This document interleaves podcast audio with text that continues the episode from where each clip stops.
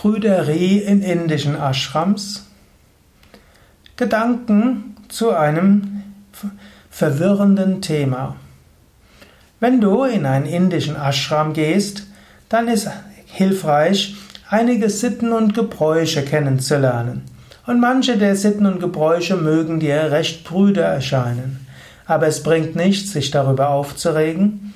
Wenn du dich nicht an diese Gepflogenheiten hältst, dann wirst du nicht so schöne Erfahrungen dort machen. In manchen Ashrams wird jemand auf dich zukommen, dich darauf aufmerksam machen und in anderen wirst du ein bisschen gemieden und dann erfährst du nicht die spirituelle Inspiration, die du erfahren könntest.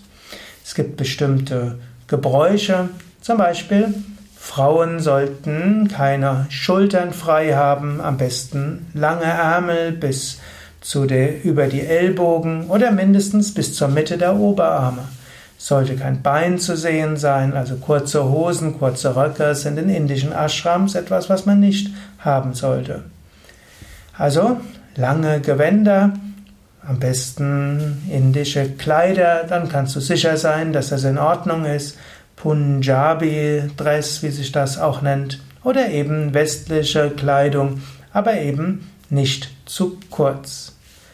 Dann sollten auch verheiratete Paare nicht, sich nicht an den Händen nehmen. Küssen in der Öffentlichkeit ist gar nicht gerne gesehen. Austausch von Zärtlichkeiten auch nicht.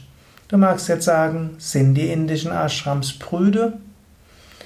Auf eine gewisse Weise sind sie es. Aber so ist es eben.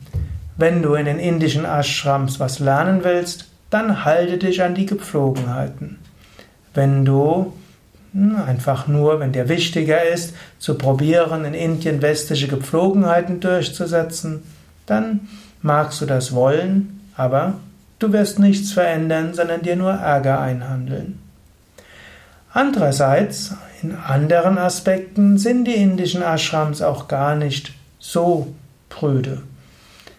Es gibt je nach, nach Ashram auch unterschiedliche Weisen, hm, wie Menschen miteinander umgehen.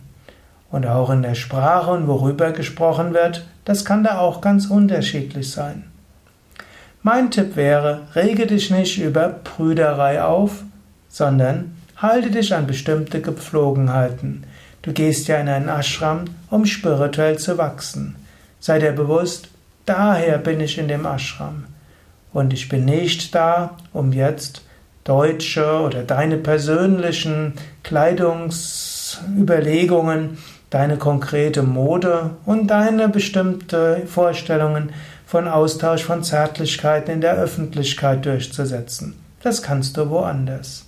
In einem Ashram sei dir bewusst, ich bin dort, um spirituell zu wachsen. Ich tue alles, um dafür wachsen zu können und halte mich dann auch an die Sitten und Gebräuche dort.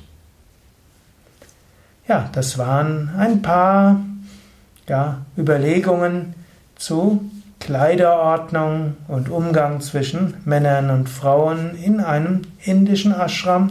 Und mein Tipp, halte dich an die Gebräuche, dann fällt es dir leichter, spirituell zu wachsen.